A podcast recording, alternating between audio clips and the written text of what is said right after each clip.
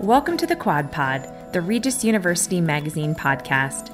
In this episode, we share stories from our latest issue, Fall and Winter 2020. You'll hear our cover story, The Sacrifice of Walter Springs, and these stories how a Regis student is smoothing the path for other first generation students, the history of Regis school songs, an inspirational story of a Regis graduate who completed her degree while battling cancer and a hurricane. How national championship winning University of Kentucky basketball coach Joe B. Hall built a Hall of Fame career on a Regis foundation. And we'll end with words of wisdom from our favorite fox, Regi, the Regis mascot. The Sacrifice of Walter Springs. He was inspired to change a world burdened by racism. Now Regis honors his legacy. Story written and read by Karen Auger. To see photographs of Walter and his time at Regis, as well as photos from all the stories you'll hear on this podcast, log on to regis.edu slash magazine, where you can view the entire Regis University magazine online. In 1941, it would have been hard to find anyone on the Regis College campus who didn't admire Walter Springs. Known for his kindness and sense of humor, Springs was also one of the state's top boxers. At 5'7, 160 pounds, he excelled as a starting fullback. Regis still had a football team then.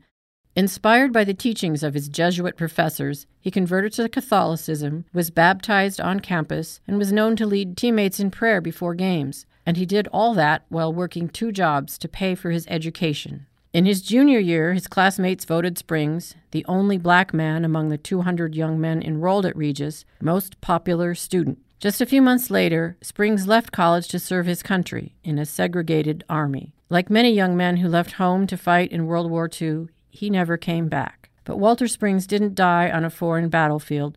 He never made it out of the country. Just after midnight on December 17, 1942, Sergeant Walter Springs was shot and killed by a white military police officer in a Bastrop, Texas cafe, a few miles from the Army base where he was about to report for officer training. At least one news account noted that the mortally wounded soldier lived only long enough to receive last rites. Beyond that, there was little agreement about what exactly happened that night that left Walter Springs bleeding to death on a diner floor. Now, 78 years later, his family is still waiting to learn what happened and why, and whether there was ever justice for him. In this moment, when the country is confronting the persistence of racial injustice, both past and present, the Springs family asks that the sacrifice of a young black man who volunteered to fight for his country not be forgotten. This spring, Regis University's renowned Center for the Study of War Experience will help make sure Springs' story is remembered. His life and his death are the inspiration for a new course Stories from Wartime Histories of African American Citizenship and Service. From faith and football to service.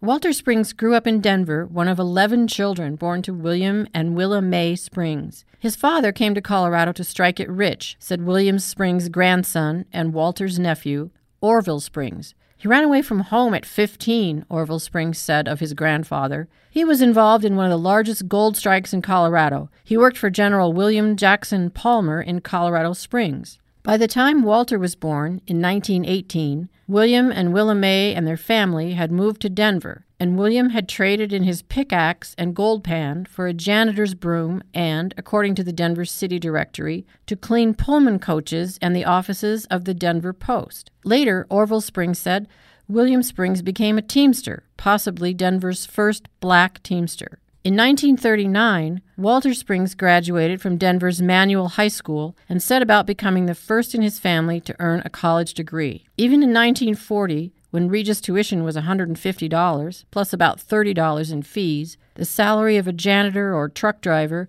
would hardly have been enough to cover the cost of higher education. And by 1940, William Springs was retired and Willa Mae had passed away. But Walter Springs was determined. He got a partial scholarship and a series of part time jobs, and while he didn't live on the Regis campus, he made his mark there. In May 1941, the Denver Catholic Register reported As a member of the college boxing team this winter, Walt Springs scored sensational victories over opponents from Colorado College and Wyoming University and was considered the ace of the Ranger squad. The publication also sang his gridiron and spiritual praises. Just before the Spearfish game, he led the entire squad in prayer before Our Lady's Grotto on the Regis campus. The result was that the inspired Rangers ran up the largest score in their modern football history. Spring's friend and mentor, Reverend Joseph P. Donnelly, S.J., a Regis history professor, later recalled that during a trip to an away game, a hotel manager objected to putting a black man up for the night. His teammates came to Springs' defense and were about to tear the place apart. Walter Springs stopped them. Months later, as the United States entered World War II, Springs volunteered to join the Army. He was sent to Fort McClellan in Anniston, Alabama, where he became one of what would ultimately be half a million men trained there to fight the Axis powers. By the time his training ended, Springs had been promoted to technical sergeant and recommended for officer training with the Army Air Corps at Camp Swift, Texas. In December 1942, Walter Springs came home on furlough and saw his family for what would be the last time. At home, he met his new nephew Orville, and a family member took a snapshot of the young man standing military straight and looking proud in front of Bill's Diner on Welton Street, which Orville Springs said a family member co owned. Then Walter Springs left Denver on a train headed to Camp Swift. He never got there. A fight on two fronts. Camp Swift lived up to its name. In the months after the December 7, 1941 Japanese attack on Pearl Harbor, the nation united behind leaders who galvanized human, industrial, and military resources into action to fight a common enemy German and Japanese forces. U.S. bases popped up like dandelions, primarily across the South and West, where military leaders figured mild climate would lend itself to year round training. One of those bases was Camp Swift near Bastrop, Texas, a farming community about 30 miles outside Austin. Lieutenant Colonel Philip A. Cost is now Camp Swift's officer in charge. He's also a self described history buff. According to Cost, quote, on Christmas Eve, 1941, LBJ, who was serving in the Navy, called the town to let them know that Bastrop had been selected as the site of an Army installation. At the time, future President Lyndon Johnson was a Texas congressman. He had been in the Navy Reserve but was called into active duty after the attack on Pearl Harbor. Quote, in January and February, contracts were let, and by May 4, 1942, they had the official flag raising, Cost said. In four months, they basically built an entire city on some 50,000 acres. By war's end, 10,000 soldiers had come through Camp Swift. A fair number of those soldiers were black, enough that separate facilities barracks, a mess hall, training grounds, even a canteen for socializing were built for blacks and whites. Like many of the more than one million young black men who served in World War II, Walter Springs likely hoped that serving his country would not only demonstrate patriotism, but prove that blacks were capable of serving honorably and deserved respect and equality. He told me that he wanted to get into this war, for he hoped that he would aid in the elimination of race prejudice, Donnelly wrote in an article that first appeared in the Interracial Review, a publication of the National Catholic Federation for the Promotion of Better Race Relations. A version of the article appeared in the Regis Roundup campus publication in 1952 with the announcement of a scholarship in Springs' memory. Springs wasn't the only one harboring that hope. The Pittsburgh Courier, a leading black newspaper at the time, is widely credited with launching the Double V or Double Victory campaign, urging black Americans to link the fight against fascism overseas to the fight against racism at home. In a February 14, 1942 article, Courier editors wrote, We, as colored Americans, are determined to protect our country. Therefore, we have adopted the Double V war cry victory over our enemies at home and victory over our enemies on the battlefields abroad. Thus, in our fight for freedom, we wage a two pronged attack against our enslavers at home and those abroad who would enslave us. We have a stake in this fight. We are Americans too. But like many black soldiers from the West and the North, Springs may not have been prepared for the blatant racism and open hostility of the Jim Crow South, where many reported for training. Springs apparently experienced that in Alabama. In his interracial review article, Donnelly wrote that Springs came to visit him while he was home on furlough that December. We had a long talk while he was home. I found him no longer witty and sunny. He was worried. Incidents had happened, none too pleasant. He tried to avoid difficulties by keeping to camp and out of the way of whites. He hoped that nothing serious would happen, but it did, and Walter was the victim. Fatal confrontation. On December 17th, Walter Springs was on a train headed to his new assignment at Camp Swift. In the Bastrop newspaper that day, a front page story brought news of the sinking of a Japanese ship. Closer to home, a Dallas judge reportedly was considering allowing women to serve on juries because the war had drained the pool of male jurors. The paper was full of news of local holiday gatherings, a local market offered steak at 39 cents a pound, and a seven foot Christmas tree cost a dollar five. When Springs got off the train in Bastrop, he apparently didn't head straight for Camp Swift, but stopped in town at Jackson's Cafe, which news accounts called a quote, Negro Cafe. Unquote. Some reports say the trouble started when military police entered the cafe and demanded the soldiers line up for inspection, and Springs resisted.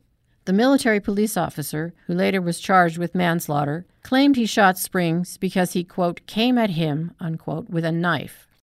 Nephew Orville Springs noted that the MP accused of shooting his uncle was a corporal, while Walter Springs was a sergeant. Maybe he didn't like being outranked by a black man, Orville Springs suggested.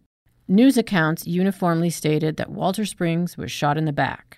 Whether that MP was convicted or even tried, not even Walter Springs' family knows, Orville Springs said. Rose Campbell, Associate Director of the Regis Center for the Study of War Experience, hopes the U.S. military and the National Archives will provide answers about the outcome of the case in time for the upcoming spring semester course that will include Walter Springs. Two days before Christmas, 1942, soldiers bore a flag draped coffin holding the body of Technical Sergeant Walter V. Springs into a chapel where his father, brothers, and sisters joined numerous classmates, instructors, and Regis's president to say goodbye to the first Regis student to die in World War II.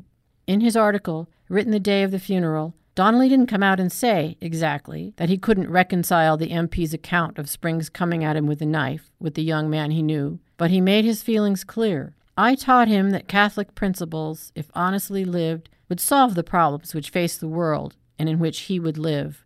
Well, Walter lived those principles. Maybe he was a martyr to them.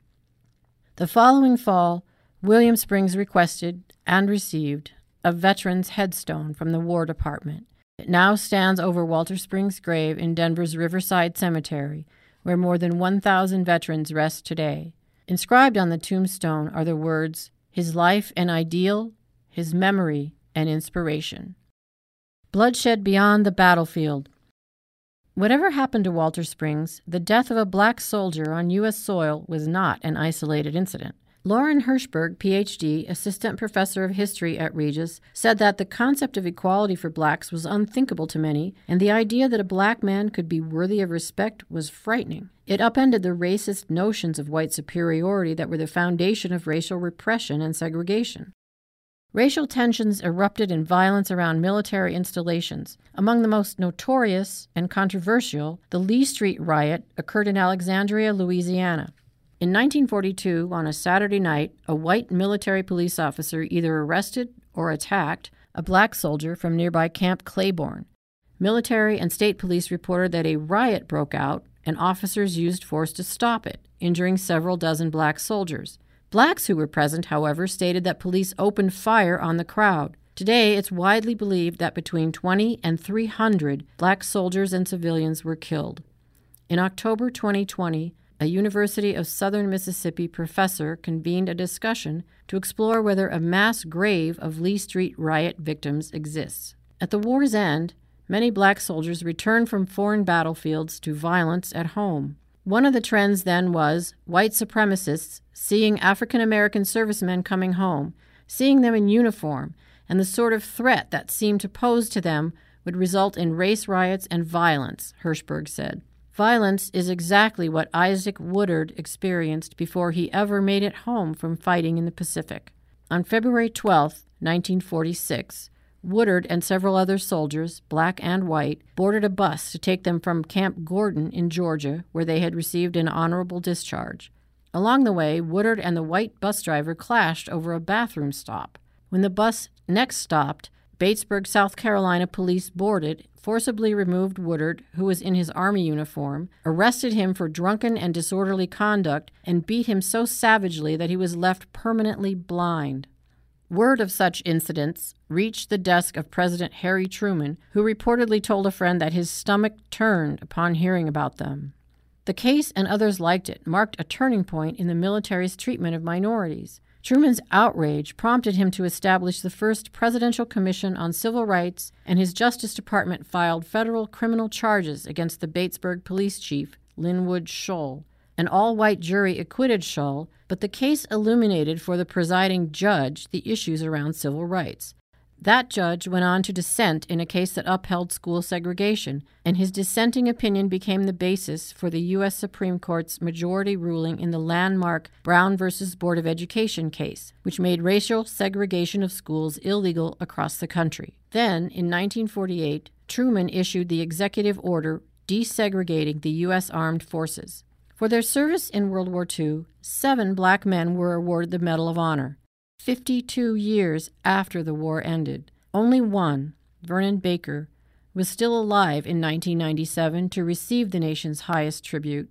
According to press accounts at the time, tears streamed down Baker's face as President Bill Clinton hung the medal around his neck a half century after he single handedly destroyed two German machine gun nests. Also at the ceremony was Captain David Williams, the white commander of the now famed A Company 761st Tank Battalion. Williams fought through numerous Army denials for Staff Sergeant Reuben Rivers to receive the Medal of Honor. Rivers was killed in combat November 19, 1944. Williams told the American Forces Press Service in 1997 that fighting to get Rivers the recognition he deserved was one of the toughest battles he'd ever waged.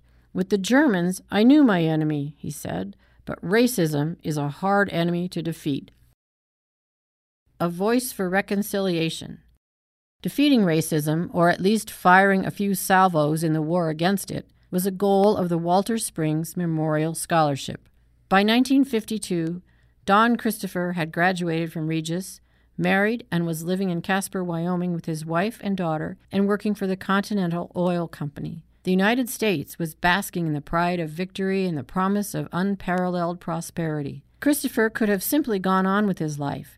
Instead, he decided to honor his former teammate. So he sent a check for $50 to Regis with a letter that read, in part, The enclosed is donated to Regis to honor Walter Springs, a classmate of mine and a boy I much admired for his sportsmanship and spirit of fair play. Walt loved Regis and all that it stands for, and few of us really knew or realized the great sacrifices he made. Christopher and the classmates who joined in the effort envisioned two annual scholarships one for a black student, one for a white. In those pre civil rights era days, a scholarship promoting racial harmony was a novel enough idea that it made national news. It also won support from a number of celebrities of the day. Louis Armstrong dropped by Regis with a donation to the fund during a visit to Denver. So did actor Pat O'Brien, best known for playing the title football hero in Knute Rockne All American. O'Brien also was a pal of then Regis President Reverend Raphael C. McCarthy, S.J.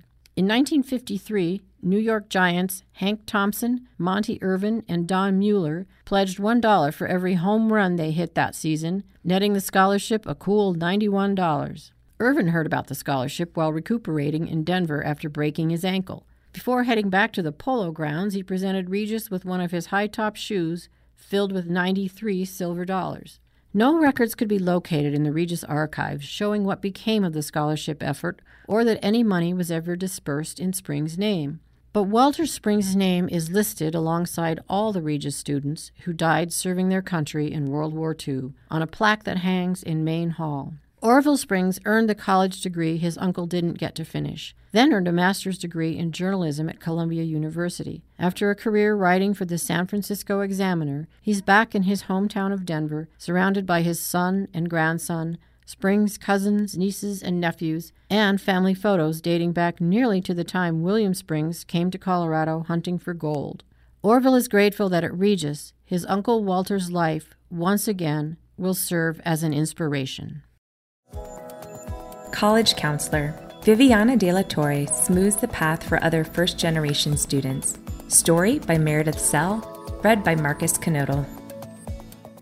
Viviana De La Torre's freshman year at Regis was challenging. Between questioning her major and juggling school with a job as a certified nursing assistant, De La Torre, who goes by Vivi, also experienced culture shock as a Latina on a majority white campus and a first generation college student navigating the university on her own. Acclimating to college was a big struggle, De La Torre said. I had several conversations with my parents about wanting to transfer out. But she was willing to give Regis another shot, and two key shifts her sophomore year helped. First, she switched her major. Second, toward the end of her freshman year, De La Torre landed a job with Regis's Office of Diversity, Equity, and Inclusive Excellence, working as a student lead for Stephanie Kalunga Montoya, the office's associate director. There, she helped Montoya establish programs to help first generation students avoid some of the struggles she experienced her freshman year. This year, De La Torre's senior year, the programs are especially important at Regis because first generation students make up about one third of the incoming freshman class. We, first generation students, don't really have parents who helped us fill out FA, FSA, or parents that knew what steps I needed to do to apply, De La Torre said. Everything that I had to do to get to my seat in that classroom, I had to figure out on my own or with the help of college counselors or professors. Through programming put on by the Diversity Office, as well as One Leads, a student led club that De La Torre helped start last spring, she and others aim to provide first generation students with the resources to navigate college and the space to share experiences, build relationships with other first generation students, and connect with a campus counselor, all things that would have improved her own freshman year experience. Part of her freshman year struggle stemmed from her initial choice of major. De La Torre had chosen pre nursing with the goal of eventually working as a prison nurse, but mostly she wanted to work in the prison system or with former prisoners. Her first year, she realized she didn't enjoy her science classes, but relished Intro to Sociology as well as the teaching of Jasmine A. Murrow, PhD, assistant professor in the Department of Anthropology, Sociology, and Criminal Justice. I really wanted Murrow to be my advisor, so I ended up switching to sociology, De La Torre said. De La Torre found Murrow, also Latina, to be someone she could relate to. She held me to higher expectations, De La Torre said, because she saw in me something more than I knew I was capable of. Under Murrow's guidance, De La Torre settled on a major in sociology and peace and justice, with a minor in criminal justice as a way of pursuing her career path. Now in her final year at Regis, De La Torre is a deputy probation officer for Jefferson County, just outside Denver. She enjoys the job, but she's also struck by the complexity of circumstances that have led her clients to commit crimes. I feel like my classes have really opened my mind to seeing that not everything is black and white, she said. There's a lot of background information and a lot of other struggles that people go through. This understanding stirs up compassion as well as a desire to provide support to people who may otherwise be entirely on their own, a theme that's also at play in De La Torre's work with the Diversity Office.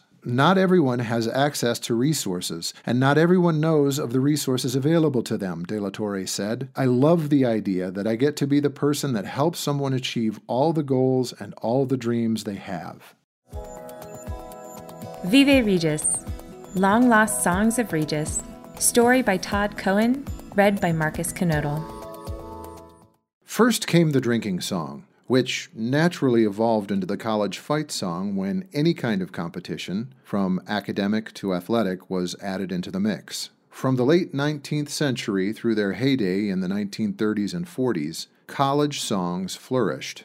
Arguably, the best known is Notre Dame's Victory March, but Regis College, as Regis was known then, was in the mix. Regis had a victory song, a marching song, and a tune called We're Rooting for You, Brown and Gold. In 1931, two more were added Allaho Regis Men, written by Regis Italian born music director Reverend Andrew Dimicino, S.J. He and renowned accounting teacher Reverend Joseph A. Ryan, S.J., produced an alma mater called Viva Regis.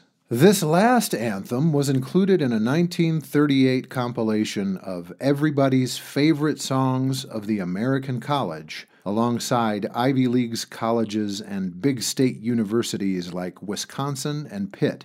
The student newspaper opined this song is a real alma mater tune written in a spirited, majestic style. The lyrics, says Regis alumnus and former professor Dennis Gallagher, appear to have been influenced by the Jesuit poet Gerard Manley Hopkins, S.J. Those tunes seem to have faded as the decades passed and new students had their own ideas. Joseph M. Fanganello, a 1963 graduate, does not remember the songs from the 1930s, but does recall frequently singing with his co workers for Saga Food Service in the Student Center, serving meals to boarding students. Sometimes they closed the meals with a rendition of the national anthem, but not always. As part of our tomfoolery, we composed a school song, he recalled. At the end of each meal session, several of us stood at attention at the door at the end of the food line in our white aprons with white paper hats in our hands and sang our composition Regis Regis College, Regis Regis School Song on the crest of the West. And then we slammed the door. Recently, Loretta Notareschi, professor of music, led a composition seminar focused on college songs, and seven students, all of whom have now graduated, wrote and composed five anthems to rally the Regis faithful. You can listen to a recording of Viva Regis and five student songs at regis.edu forward slash songs. Queen of the Western our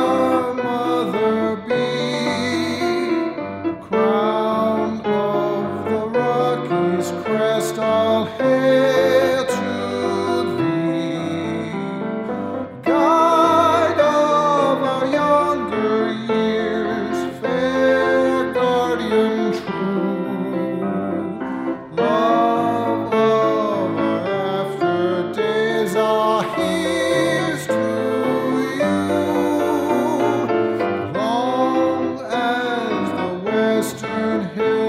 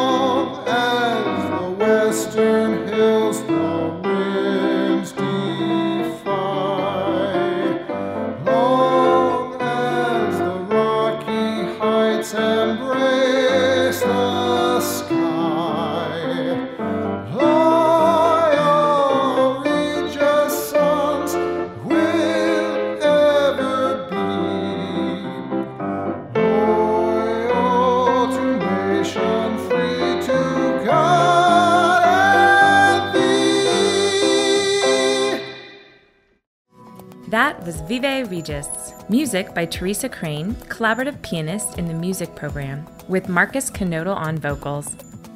Trials, treatment, and triumph. Cancer couldn't stop a determined mom from achieving her dream. Story by Matt K. Johnson, read by Marcus Knodel.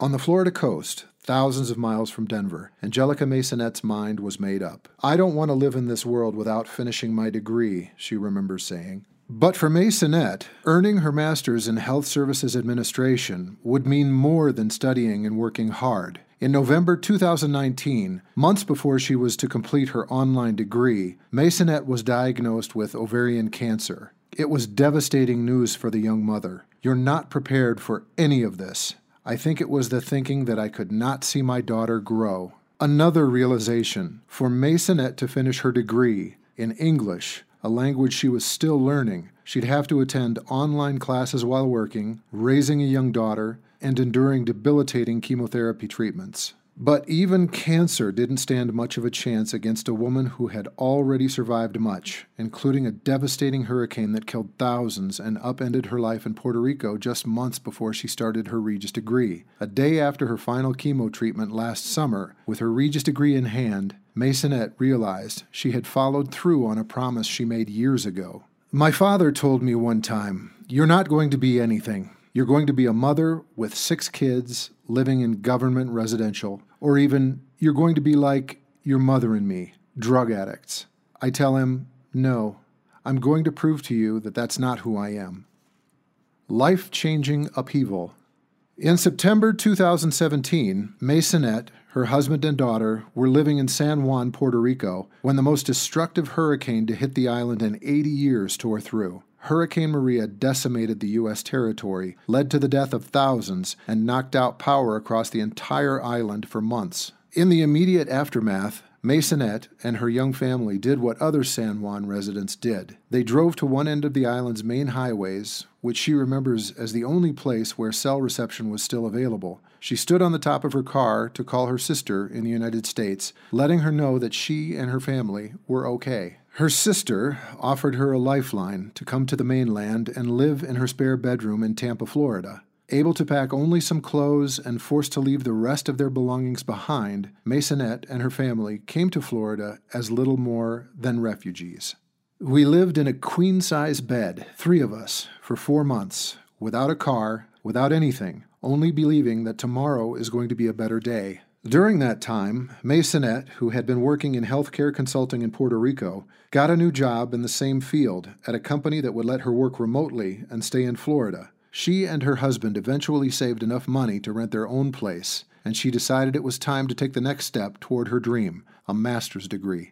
She researched online master's degree in health services administration and decided she wasn't going to settle for anything but the best if she could afford it. The program at the top of her list? Regis. I have the University of South Florida like 20 minutes from my home. I was not going to do a program there. I'm going to do it with Regis. Fighting past the fear of starting a degree program as a non native English speaker, Masonette found solace in Regis professors, whom she found to be understanding, kind, and flexible. Regis gave me the opportunity to handle my personal life, but at the same time, this university gave me the opportunity to do my degree at the same time with no stress. You don't find universities that do that most of the time. A full life interrupted. Even while working and raising her daughter, Masonette successfully made it to within a few months of finishing her degree in late 2019. Then she began to have ongoing stomach problems so severe that she was vomiting and could hardly eat. When she went to the hospital, test results showed abnormally high calcium levels in her blood. The doctor told me, I don't know how you are walking, as opposed to you are in a coma right now. I said, I don't know. I drive here. Scans revealed a gigantic mass in her left ovary that was pushing on her intestines. It was ovarian cancer an aggressive form of the disease, but it was caught early in stage one. Still, by the end of November, she found herself in chemotherapy treatments every three weeks. You think you are invincible, you are powerful, you are young. I am 32 years old. I am at the peak of my life, I think, professionally, personally, everything. I am trying to accomplish the American dream right now. And then you have to stop all your dreams and everything. Initially, the cancer diagnosis forced her to put off finishing the Regis degree that was tantalizingly close. She also had to use vacation, sick time, and family medical leave to take a month off work. But by Christmas, she became determined to start her life again and to finish her degree, no matter how difficult it would be while undergoing chemotherapy and earning a paycheck. That's something I said to my husband. I don't want to live in this world without ending my degree. I want to end it. That's why I'm receiving my treatment and at the same time doing my degree and working. For the final months of her degree, from February through April 2020, she had to adjust the rhythm of her life, work, and schoolwork to accommodate her chemo treatments. Studying and writing papers in the first weeks after treatment was especially tough, Masonette said. It's a fight inside you. Your mind is telling you, you can do it. You can sit there and write 10 pages, but your body is telling you, no, no, no. You have to go to bed. So she created a system. She attended virtual classes and studied as much as she could when she had energy, and she remained in close contact with professors who offered flexibility when she needed it. She didn't give up her goal, said Melanie Smith, adjunct professor in the Rueckert Hartman College for Health Professions, Masonette's instructor during her treatment, and she asked for help, which is sometimes the hardest thing to do. Masonette also benefited from the support of her husband and daughter, who helped her through every day when others couldn't be with her in person due to the COVID 19 pandemic. My husband is my soulmate. He's like my balance in this life. I could give up easily if I didn't have him. And when I feel like I could not have any strength at all, my daughter would just give me a kiss and tell me, Mommy, I love you. New beginnings. In late spring, just as she was about to graduate, Masonette heard the best possible news. Her cancer was in remission. On Friday, May 22nd, she went alone for her final treatment. Due to COVID 19 restrictions, her husband wasn't permitted to join her and celebrated with hospital staff. She walked out of the hospital to a surprise. Her husband with a new car and a sign that read in large print, Keep calm, it's my last chemo today. The next day, Masonette's Regis diploma arrived in the mail. Her family celebrated with a graduation party, including a cap and gown, a cake, banners, and photos. We cried a lot because it was like teamwork, she said. Since her graduation, Masonette and her family have bought a house in Tampa and she says her Regis degree likely will help her earn a promotion within her company. She hopes to pursue a doctorate degree someday, at Regis if possible, since it's the only university she trusts. I think it's a blessing to study in Regis. I could accomplish my professional dreams and get my master's degree, but at the same time, I could live my life. I could enjoy more of my family, my daughter growing up, my life right now. I'm blessed for my life. Hall of Fame. Joe B. Hall built a legendary career on a Regis Foundation. Story by Matt K. Johnson, read by Marcus Knodel. Before he was a Hall of Fame basketball coach, before he won a national championship at the University of Kentucky, before he took on the seemingly impossible task of filling the coaching shoes of the legendary Adolph Rupp, Joe B. Hall cleaned the Regis swimming pool. He also taught physical education classes, coached baseball, served as athletic director, and somehow found time to coach the men's basketball team. In that last job, the one he'd been hired to do, Hall laid the foundation for a career that would rank him among the best college basketball coaches of all time. In five seasons at Regis, from 1959 to 1964, he built a team that could hold its own against some of the biggest names in college basketball and even scored an upset over Oklahoma State, ranked number four in the nation at that time. His success was Regis's loss. By 1965, Hall was back at the University of Kentucky, an assistant to Rupp, his own former coach. Now, 91, a legend in his own right and a Hall of Famer, the one time Regis head coach has shared the story of his success in a new book, Coach Hall My Life on and Off the Court, written with Marianne Walker. Hall was born in 1928 in Cynthiana, Kentucky, a little town in the heart of basketball country, 30 miles north of UK's Lexington home. In his book, Hall recounts that his parents hadn't chosen a name for him, so the doctor who attended the birth christened him Joe Beasman, after a man the physician admired, but who Hall never met. When he was nine or ten, Hall recalled, his grandmother pulled him aside and told him the name Joe Hall was too short and too plain. Let's add your middle initial to make it more interesting. From now on, you say your name is Joe B. Not just Joe, it's Joe B. Hall. Not one to disobey his grandmother, Hall was, from then on, Joe B. In the Depression years of his childhood, Hall's father worked as a mechanic and a welder. He took any job he could find, Hall wrote. At the same time, Charles Bill Hall passed along his values of God, family, hard work, fair play, and discipline of mind and body. Hard work and discipline surely helped Hall earn a scholarship and a spot on the same University of Kentucky basketball squad he had grown up admiring. UK was, even then, a storied program with a marquee coach, Adolph Rupp. The program's status both thrilled and frustrated Hall. With so many terrific players, his own time on the court was limited. After a couple seasons, and with Rupp's blessing, Hall transferred to the University of the South in Sewanee, Tennessee, where he became a leading scorer despite holding down four jobs to cover his college costs. From peddling pickles in Kentucky to coaching in Colorado. In the summer of 1951, Hall was part of a college all star team that toured 14 European and African nations, playing 56 games in 58 days. He came home exhausted, left college and basketball, and went to work selling ketchup and pickles for the H.J. Heinz Company. It wasn't long before he met and married Catherine Dennis, then figured out that selling condiments wasn't his calling, but coaching was. After finishing his degree at UK, Hall took a job coaching basketball and football at a small high school in a small town, Shepherdsville, Kentucky. By 1959, Hall was ready to move on. He and Catherine, who was by then pregnant with their third child, packed up the family and pulled a U-Haul to Colorado, where Hall had taken a job coaching basketball, along with a myriad of other duties, at Regis. Here, Hall recruited some of the best players ever to wear a Rangers uniform, including standout stars Louis Stout, James Ray Jones, and Cozell Walker. He also provided his players with some of the best competition ever faced by Ranger teams in any sport. It was my theory that if I recruited well and built a good competitive schedule,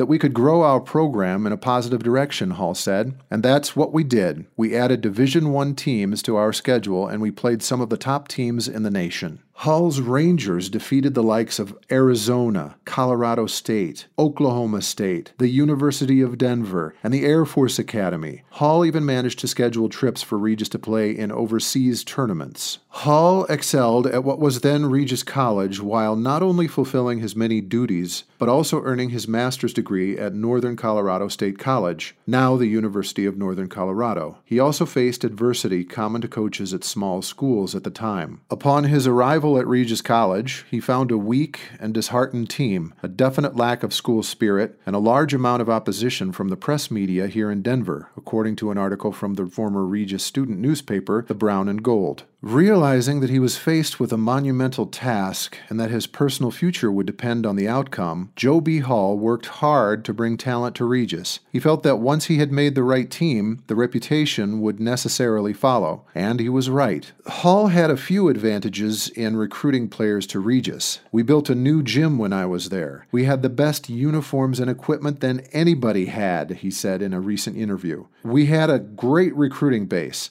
the mountains, the skiing, the clear weather. It was a beautiful setting for families to come and see what we had to offer. Another bonus was being able to entice student athletes with a Jesuit education at a school that was small but offered big time athletic and academic opportunities. The Jesuits were the perfect atmosphere for those young boys, he said. They were tough and they were honorable. The Jesuit group, in my estimation, are the finest educators at any level, in any field, in the whole world.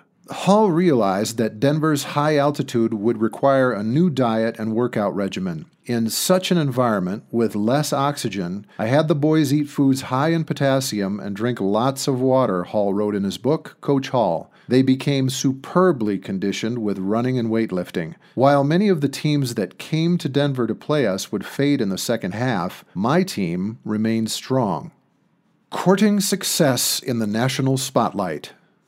One of Hall's most impressive victories, knocking off number four ranked Oklahoma State, earned him a congratulatory telegram from Rupp. That turned out to be a sign of things to come. It wasn't long before Hall was back at Rupp's side, landing a job as assistant coach in 1965. When Rupp retired in 1972, Hall found himself in the unenviable position of taking over head coaching duties for one of the most successful figures in the sport's history, the man whose name is now on the arena where Kentucky plays its home games. I've long said that few coaches in our game have ever had as difficult of a task as what Coach Hall faced at Kentucky. Current Kentucky head coach John Calipari wrote in a review of Hall's book. To follow a legend like Coach Rupp is incredibly tough. Coach Hall not only continued the tradition of winning and excellence, he did it with grace and humility, Calipari wrote. The pressure to succeed and to maintain Kentucky's status among the country's preeminent basketball programs was enormous, but succeed Hall did. Over his 13 years at Kentucky, the Wildcats won nearly two thirds of their games and claimed eight Southeastern Conference regular season championships. During his tenure, it was a rare NCAA tournament that didn't include Kentucky, and he led the Wildcats to three Final Four appearances. In 1978, Hall's Wildcats won the national championship with a 94 88 victory over Duke. Hall accomplished this while also gaining attention for bringing the first black players to the UK program. He also hired the team's first black assistant coach, Leonard Hamilton, who went on to coach at multiple Division 1 programs and in the NBA. Some people wanted me to win with all white players, but it didn't matter to me, Hall told Calipari in an episode of Kentucky Wildcats TV's Legend to Legend. Every team I had had African American players, and they were good kids. They were some of my best citizens, my hardest workers, my most dedicated. Preserving memories while collecting honors.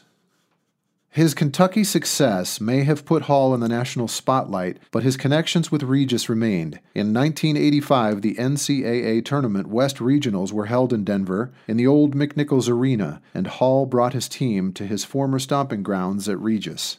I enjoyed returning there, he wrote in Coach Hall. I took the team to the small gym at Regis to practice. It was so good to see that many of the teachers and the Jesuit priests I knew were still there, and they welcomed me with open arms. That visit was a highlight for me. After knocking off higher ranked University of Washington and the University of Nevada, Las Vegas, the Wildcats faced top seeded St. John's in the Sweet 16 and lost. For Kentucky, it was the end of the season. For Hall, it was the end of his Kentucky career. Following the game, Hall announced his retirement. I started my coaching career in Denver, and I finished it there, he told the Denver Post in 2012. He finished that career with a stellar record at Kentucky 297 wins, 100 losses. Around Lexington and Denver, Coach Hall may be retired, but he isn't forgotten. A bronze likeness of him sits on a bench on the UK campus in Lexington. In 2012, he was inducted into the National Collegiate Hall of Fame. In 2017, Hall went home to Cynthiana as a guest of honor when the town unveiled a 35 foot mural of him on Main Street.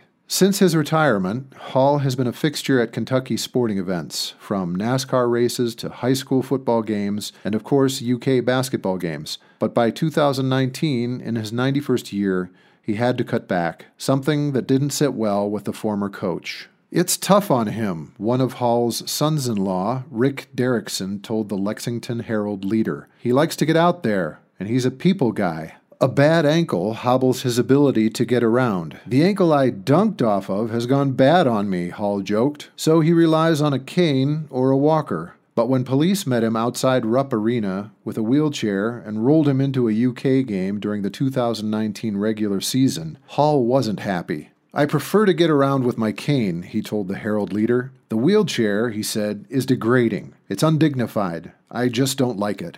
Earlier this year, Calipari made headlines for advocating that Hall be enshrined into the prestigious Naismith Memorial Basketball Hall of Fame. If Calipari's appeal is successful, Hall will join an elite group of 105 men's and women's college and professional coaches that includes John Wooden, John Thompson, Mike Krzyzewski, and Adolph Rupp and Calipari himself. Regardless of whether he joins that group, Hall's legacy remains strong nationwide and at Regis. Joe B. Hall out here, people still remember, said 38 year Regis men's basketball coach Lonnie Porter, who followed 13 years after Hall. To Hall, the memories of his time at Regis will always be intertwined with the values he tried to instill in his players. I tried to carry on a program that was evidence of a Christian education. I think our goal was to teach our young men to be extremely competitive and to play tough, hard nosed defense, and we would be proud of our wins and respectful of our opponents when we lost.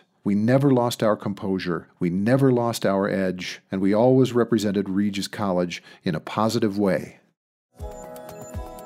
Our final piece this episode is our Ask Regi column Light at the End of the Foxhole as written by our university mascot, Regi, and voiced by one of our friendly campus squirrels.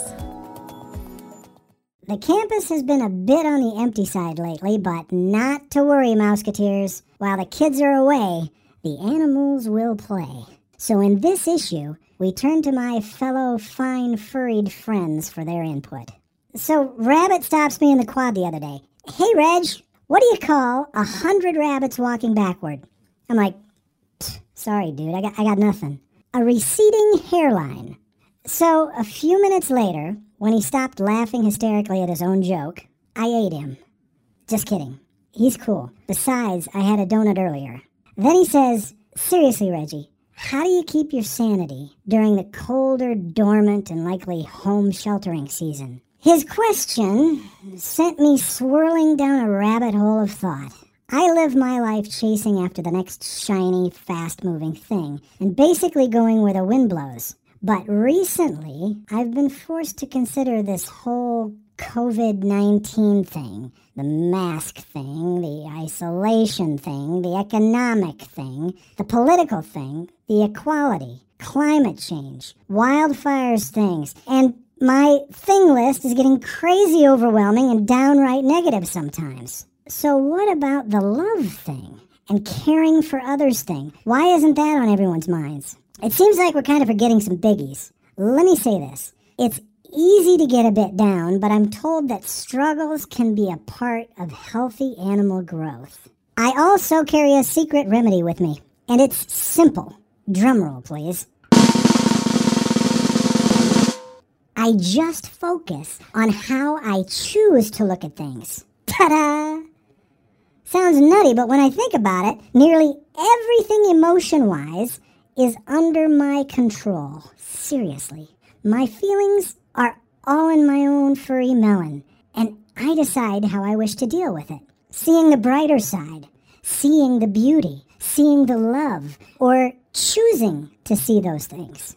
When my heart overflows with best case scenarios, releasing all those positive endorphins inside me, there is no room left for the downers. If you struggle with training yourself to see things in a positive light, start by distancing yourself from negativity. You may end up having to bury yourself deep in a foxhole so you can't hear it anymore. But let me tell you, foxholes can be amazingly comfortable, especially if you get creative with some fresh interior design. I just hung fish bones over my mantle. Way cool. Anyway, um, where was I? Uh, okay, right, for fun. So, the weather is changing, flu season is coming, and most mammals are headed back into their dens for even more isolation. Ugh. Well, I'm definitely going to find safe ways to keep living my life. I'm outdoors all day, staying safe but active, and tossing down as many slow moving rodents, I mean donuts, as possible. I just snagged a new Fox station for gaming, and I'm already halfway through Red Fox Redemption. I'm into Netflix for the Wild Animal Food Network, obviously. I've also been making some awesome Foxify playlists. My favorite indie band, Fleet Foxes, just released a new album, and now I've become totally obsessed with rediscovering other tasty classics like Real Big Fish, Modest Mouse, Snoop Dogg, uh, Stray Cats, and the Squirrel Nut Zippers. I'm even teaching myself four toe guitar, so when we get to the other side of this pandemic, I'll drop my new skills on you around the campfire some evening. I also watch the Fox Network occasionally, but I'm totally bummed at the lack of foxes there. Can I get a whoop whoop? Social distance, virtual licks, and bear hugs to all my little cubs and human species. Stay safe, healthy, and optimistic. Peace and love. Regi. Thank you for listening to the debut episode of the Quad Pod. You can view the full issue of this magazine online at regis.edu/magazine. See images from the stories you've just heard, indulge in a bit of Regis nostalgia, Read more about the inspiring accomplishments of students, faculty, and alumni, as well as learn what's new and exciting on campus. Subscribe to the Quad Pod wherever you get your podcasts if you'd like future audio versions of the Regis University magazine to show up in your feed. Stay safe, be healthy, and we'll be back this summer.